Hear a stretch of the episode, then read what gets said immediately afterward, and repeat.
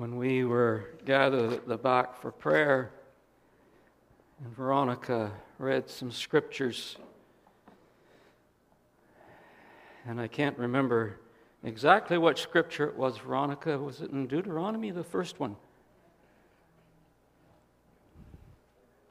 Maybe you can give it to me and I could read it.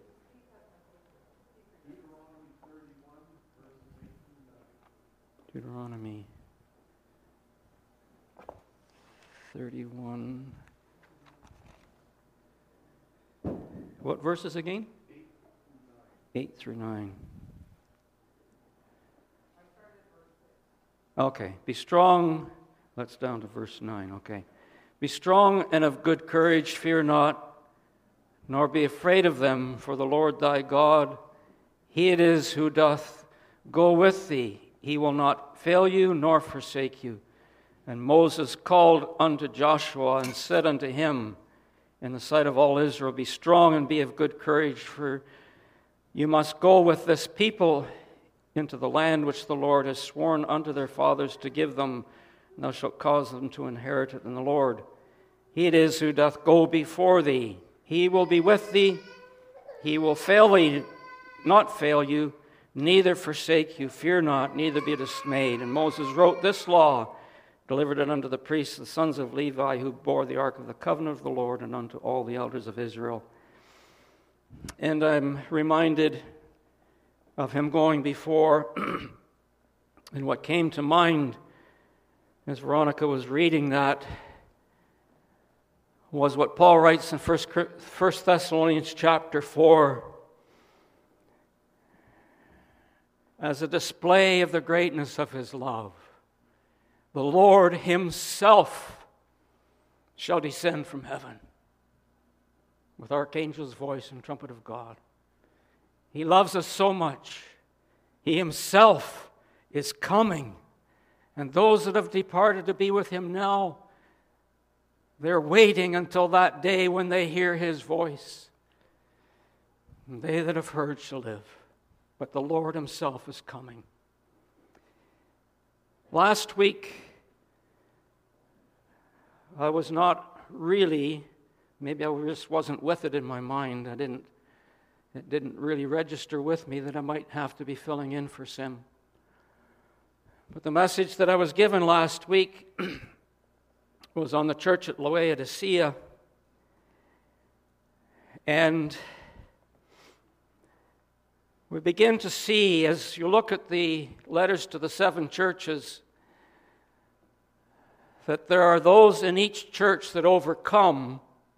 Therefore, there must be something that they need to overcome. There's a condition in the church that needs to be corrected, or is prevalent and it continues unabated. And we may be living within that type of a church, and we as individuals need to overcome. And in the church at Laodicea, what they had to overcome was this lukewarm condition. You see, there were those in the church there that thought they were rich and they had need of nothing. But they didn't realize that they were poor, naked, blind. They didn't realize it. And we can be sitting in the midst of something like that and we don't realize our condition. And the Lord's letter to them is to the overcomer. You need to overcome that lukewarm condition. The amazing thing is that those that do, God gives them a special privilege to look forward to, a promise that they can look forward to. And as you begin to look at the letters to the seven churches, you find out that the promises that God gives those that are able to overcome the condition that they're in all have to do with a future time not in the time in which we live, but in a future time which refers to the reign of Jesus Christ on earth. And there's promises that we are going to be able to have the privilege of entering into in that day. And for the Laodicean church, Jesus promises them that you're going to sit with me on my throne, even as I have overcome and sat with my Father on his throne. Imagine the privilege that we can have in that day to sit with Jesus on his throne when he rules the world in righteousness. So, that being the case, last Sunday, that was the message, and then realizing that I would need to help fill in for Sim over this next while, and we pray to God that he'll recover fully. Then it became obvious to me let's have a look at the letters to the seven churches. So, what we're going to do is we're going to work our way backwards. We started at the last church, which I think is quite obvious that it's the day in which we're living.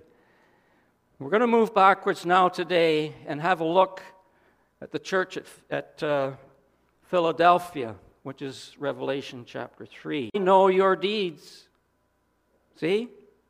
I have set before you an open door which no one is able to shut. For you have a little power and have kept my word and have not renounced or denied my name. Take note. I will make those of the synagogue of Satan who say that they are Jews and are not, but lie. I will make them come and bow down at your feet and make them know without any doubt that I have loved you. Because you have kept the word of my endurance, my command to persevere. I will keep you safe from the hour of trial, that hour which is about to come on the whole inhabited world to test those who live on the earth. I am coming quickly. Hold tight what you have, so that no one will take your crown by leading you to renounce the faith. He who overcomes the world through believing that Jesus is the Son of God, I will make him a pillar in the temple of my God he will most certainly never be put out of it.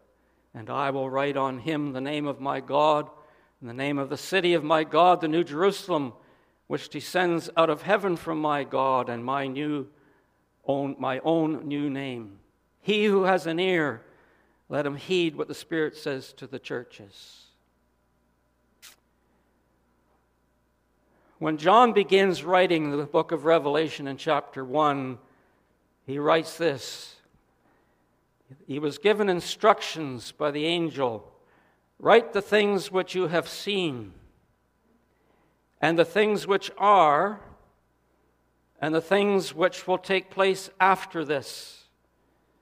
Some may think that these letters then to the churches were for the day in which they were present in present day Turkey. But his instructions in the book of Revelation is for the churches to know what things are going to take place after this. And we're living in the days of the after this. And in fact, the church age, it appears, may be coming to a close very soon. It is important, therefore, those of us that are in the church be able to recognize what the condition of the church may be and in every instance of every letter to the churches, it ends with, Let him that has an ear, let him hear what the Spirit says to the churches. Plural. Therefore, if, as we go through these letters to the churches, there'll be something that we can gain from each of them. We need to read the message to all of the churches, not just to one. And hopefully, we'll be able to gain some insight into the conditions of the church so that we ourselves can be overcomers in the present day church. So, we're going to go back again, beginning from verse 7 to the angel or the divine messenger to the of the church in Philadelphia write, These are the words of the Holy One. And this word holy here, as is the case with us, is that it really refers to set apart ones. So God has made us holy, He has set us apart for certain ministries. And when, we, when I think of that, I have been very, very encouraged the last couple of weeks in particular. And, and I think, and I mentioned this to Sim this week, I am sensing the way in which God is beginning to knit this family together in a way that it hasn't been just because of Sim's illness. But He set each of us apart, He's given us a ministry, and now these ministries are coming to light. Someone approached me last week with a suggestion, and I have to speak to them afterwards, and they'll know who it is. A very good suggestion. And I said, I hadn't thought of that, but that's a good suggestion. But as I thought of it this week, it took me back in my mind to times when my wife would say to me, Well, why didn't you do this or why didn't you do that? Or why didn't you pray with people before they left tonight? And I'd say to her, Hmm, you know, that never crossed my mind. It just slipped my mind. It wasn't that it wasn't a good thing to do. But I said, then the Holy Spirit put that on your heart. You're the one that needs to follow through with that.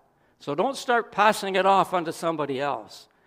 When God lays something on your heart that you know that He has given you that needs to be shared with someone, as Sadie spoke about this morning, He has been moving you to minister to someone else. And as a result, the body will be built up. But here we have Jesus, the one who is the Holy One, he's been set apart by God, the true one. He is the only true one whose title is truth.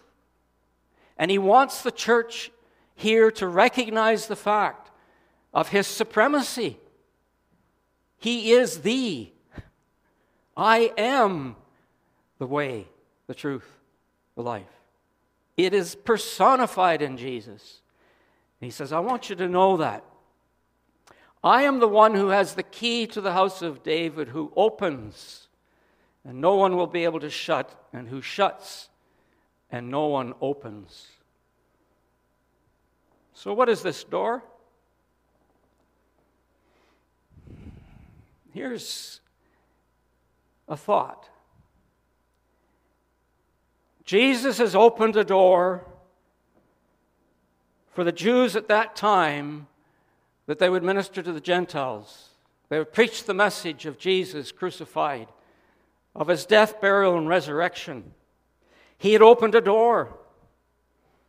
And when Paul was on his, on his journeys, there was a time in which he traveled, I calculated at one time, I think around 1,300, 1,500 miles.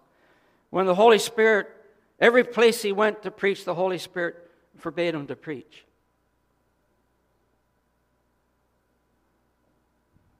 But the door had been opened. And then Paul, in one account, says, There was a door open to us.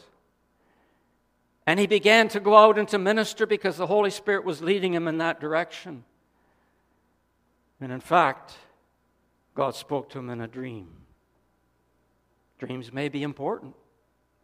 God will lay something on your heart and He's opening up a door for you, no matter how small or how insignificant you think you might be to work in the kingdom in the days ahead of us.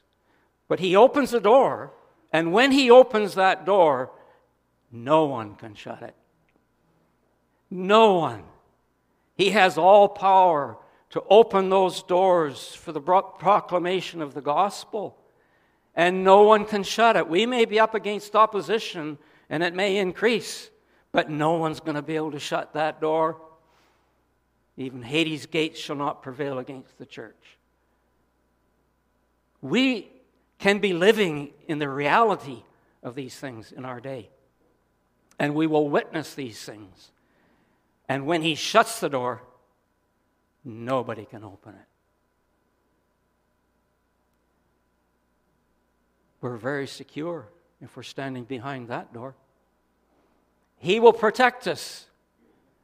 He will close the door There'll be no entrance, there'll be no way that the evil one can have any control or power because what we have is the Word of God, and that's what we proclaim.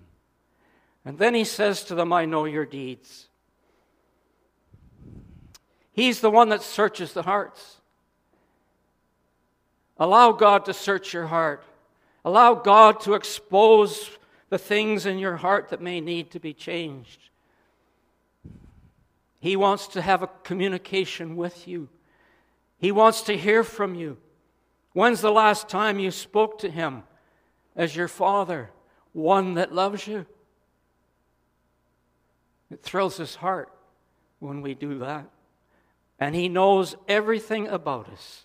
He knows the good, he knows the bad, he knows our failures, he knows our successes.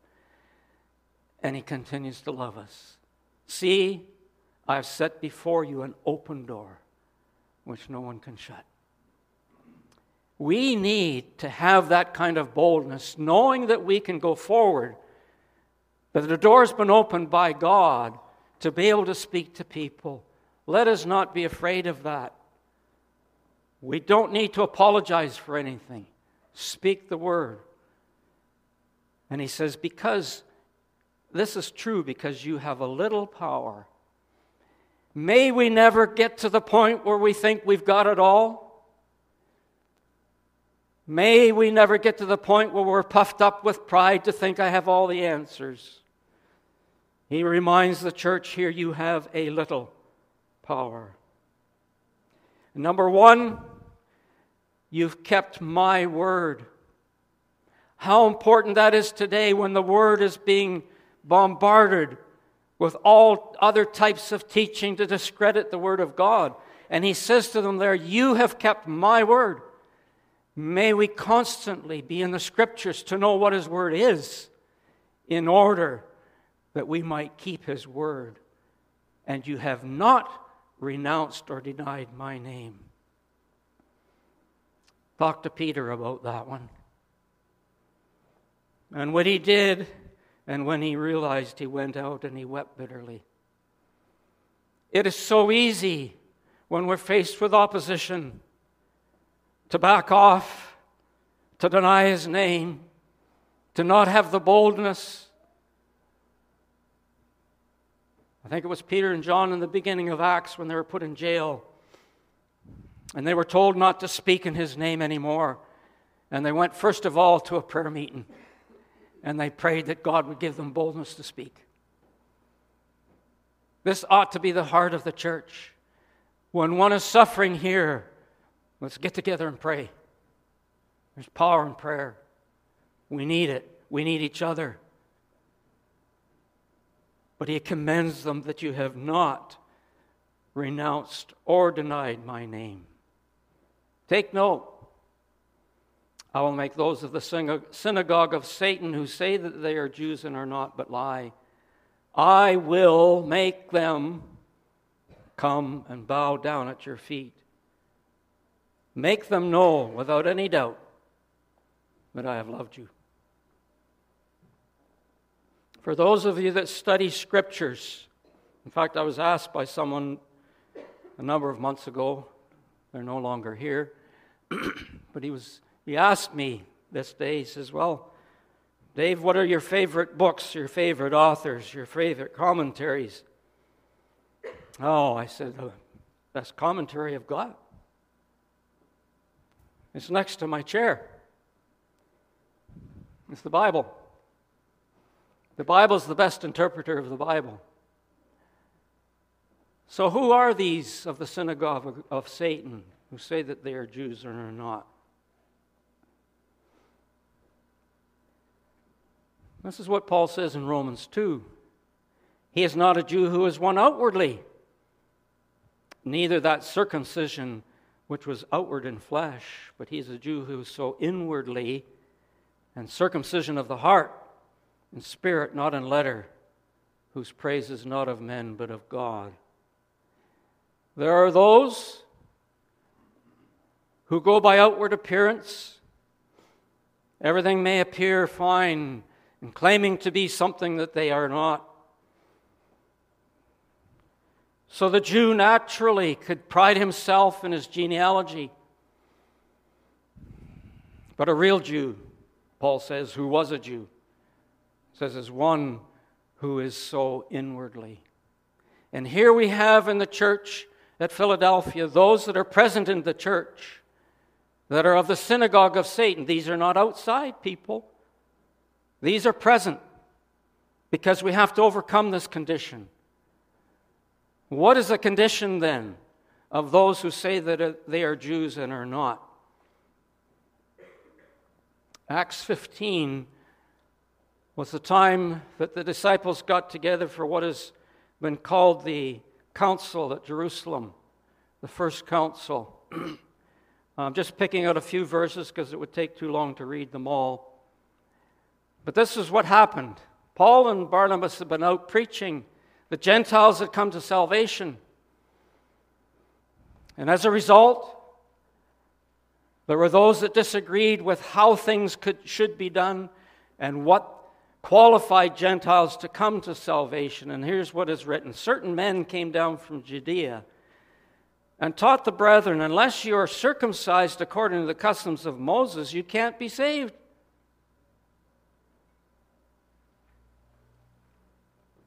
Can't be saved unless you keep the law of Moses. Therefore, when Paul and Barnabas had no small dissension and dispute with them, they determined that Paul and Barnabas and certain others of them should go up to the Jerusalem to the apostles and elders about this question. Skipping down a bit to verse 5, some of the believers who belonged to the sect of the Pharisees stood up and insisted that Gentile converts must be circumcised and required to follow, follow the law of Moses. These are ones that were outwardly Jews. But Paul says a true Jew is one who is one inside, circumcision of the heart, not of the flesh. And here we have those that were Pharisees insisting that you had to follow this. This was a great controversy in the early church. So, what are they going to do about this? They wrote this letter by them. This was the final letter that was put together after they had had a discussion about this. And in fact, in that section, Peter talks about, well, you know, we can't put a burden on the Gentiles that neither we nor our fathers were able to keep. We failed in the laws. We couldn't keep it. Why would we burden the Gentiles with this? So, this is what they replied. They wrote this letter by them the apostles, the elders, and the brethren, to the brethren who are of the, Gentiles in Antioch, Syria, Cilicia, greetings. It seemed good to us, being assembled with one accord, to send chosen men to you with our beloved Barnabas and Paul, men who have risked their lives for the name of the Lord Jesus Christ. We have therefore sent Judas and Silas, who will also report these same things by word of mouth. For it seemed good to the Holy Spirit and to us to lay upon you no greater burden than these necessary things. This became evident as they had their conversation and they went over the Old Testament scriptures and they began to see that something had changed in the way in which God was dealing with sin. And that now we have a risen Savior to proclaim one who saves people from their sins. As they discussed it, they had confirmation even from the Holy Spirit this is the right thing to do. They knew in their hearts this is what we need to do to lay upon you no greater burden than these things that you abstain from things offered to idols, from blood, from things strangled, and from sexual immorality. If you keep yourself from these things, these, you will do well. Why do I say this? Why do I go into this? The reason is that this is what happened in the early church. The Judaizers tried to get in to contaminate and to degrade the work of Jesus Christ. You have to go back to the law. You have to go back to circumcision. You have to do all of these things. And Paul was very firm on this and said, No, stop. This is not right. But the Judaizers got in. And they're still here today. You realize that? This is those that say that they are Jews, but are not so inwardly. Their hearts haven't been changed. They've never been saved, but they're living within the church. And they would like you to come back and live under a law that says this is how you have to act as a Christian. Grace is no longer in the picture, but we live by grace. We live by faith. This, then, is what the people living in this church had to overcome. Living in the midst of those that are saying you have to keep the laws. And I grew up in a, in a church that, I mean, the laws became so many. And some of them were absolutely ridiculous. Some of you know what that's about. I've got to dress a certain way. I can't do this and I can't do that and I can't do the next thing. It's not the Christian life. And if we're living in a, in a church that's like that, we have to overcome. And that's why he wrote this letter, why Jesus wrote this letter to them at Philadelphia. But he says, Because you have kept the word of my endurance, my command to persevere, I will keep you safe from the hour of trial, that hour which is about to come on the whole inhabited world to test those that live on the earth. Those of you that uh, have a lexical aid or a dictionary of Greek words, this is one of them, Vincent's Word Studies. I want to point you out this because I will deliver you from. And we can get the idea that we're actually taken out of that circumstance. But these are just two that I'm going to refer to, and there are numerous ones that all agree that this is the case. So the preposition implies not a keeping from temptation, but a keeping in temptation, as a result of which they shall be delivered out of its power. We are not exempt from trials, we're not exempt from tribulation. But the Lord Himself will go through it with us and help us to overcome that situation. Jamieson Fausset Brown says this in Greek so as to deliver thee out of, not to exempt from temptation. What a promise God is giving us if we're going to have to go through very difficult times. And we're thinking, how come I'm here? Why am I still here? I'm, I should be out of here. I don't want to do this. I think possibly that's the mentality of those of us in the Western world. Talk to some of our brothers and sisters in the Eastern world, third world countries that are going through persecution, losing their lives, churches being burnt to the ground. They're experiencing something that we're not experiencing at the present time. But what they are experiencing is God's presence and helping and enabling them to go through these very difficult times. And then Jesus reminds the church I am coming quickly. I don't know about you, but I say it can't be soon enough. Come quickly. But we don't know. We don't know what we might have to go through, but we're guaranteed of the fact that Jesus is going to see us through. He will protect us, He will go with us through that. Noah went through the flood, but he was encased and protected by God.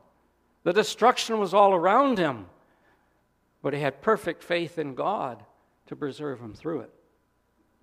Hold tight to what you have so that no one take away your crown by leading you to renounce the faith. Here we are. There were those in Laodicea. They didn't know that they had a lack. And Jesus says to them, Buy from me what you don't have. The church here, he says, Whatever you have, hold it tight. Don't let it go. Don't let go of the scriptures. Don't let go of your faith in Christ, regardless of the circumstances. Hold tight. I encourage every one of us when we're faced with difficulties hold tight. Don't let go of what you've believed. Don't allow the Satan to come in and discourage and turn you aside. So many turn aside when the going gets tough. But he's encouraging them keep this in mind. I'm coming quickly. I'm coming quickly.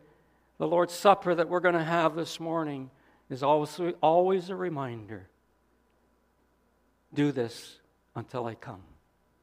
He's coming again. He who overcomes the world through believing that Jesus is the Son of God, I will make him a pillar in the temple of my God. He will most certainly never be put out of it. I will make him a pillar. Do you want to be a pillar? Do you want to be one that's able to stand firm, that people know that you've got a good, firm foundation under you, that they can lean to you, and they know that it's firm, it's not going to be wavered by whatever wind of doctrine that comes along? We can each be like that. Have that firm foundation in Christ. And he says, I, those that are like this, those that overcome those that are trying to turn you away from me and take you back to law, I'm going to make you a pillar in the temple of my God. You're never going to go out. I will write on that person who is the pillar the name of my God and the name of the city of my God. In the ancient times, they would put a pillar up, and people's names would be put on the pillar. This is what he's referring to. And in the tabernacle and the temple, there were the pillars that stood there before you went into the holy place. And these were founded in the tabernacle system. The bottom of those pillars were grounded and fastened to sockets of silver, which means redemption. Never forget the fact that you have been redeemed by the blood of Christ. That's going to stand you in good stead. They overcame him, that is Satan, by the blood of the Lamb that blood that redeemed you. I will write upon him the name of my God and the name of the city of my God, the New Jerusalem. Jerusalem means peace. And he's going to do that. The name of the New Jerusalem, which descends out of heaven from my God, and my own new name, which nobody knows. Someday, if you've overcome in a church like this, imagine his new name written. You see, the high priests in the days of the tabernacle and the temple, they had a mitre on, and across the front of that was inscribed, Holiness unto the Lord. God's own name. And God's going to give you and I a name and his new name. How much more blessing do you think we can have? Just if we overcome and stand true to God's word. What a promise. He who has an ear, let him hear and heed what the Spirit says to the churches. So, just as a bit of a review, Laodicea, the Lord says, Buy from me what you don't have, what you need. Philadelphia, he says, hold on to what you do have. So this church has something, something that's worth keeping. And these are the scriptures on which the Christian faith has been founded. And the evil one is hitting at the foundation of that all the time, trying to destroy it. Don't let him. Don't let them hold on to the word. What a promise we have in a day yet to come. Laodicea, spiritually, they were bankrupt, and materially, they were rich. Philadelphia, spiritually, they had a little power. And this is the only church that Jesus writes to that he doesn't have something negative to say. And this is the church that many would like to espouse to be. Don't let, don't let us assess ourselves. Jesus is the one. And he writes the letter and he says, I know your deeds. He knows everything about us. But he loves us. He loves us to the point that he's promised us something that if we overcome in this, in this atmosphere of church where you have to toe the line and you got to keep the law, He's promised that you're going to have something to look forward to. You're going to be a pillar. You're going to have his new name, the name of the city of his God, and my new name. Is it not worth going in for? Really? What a hope we have. I trust that in these days ahead, and we're going through difficult things. I mean, it's hard to see Sim going through this. There's been deaths this week. These are difficult things. And sometimes we're shaken to the foundation what we really believe. Can we trust God? Is He trustworthy?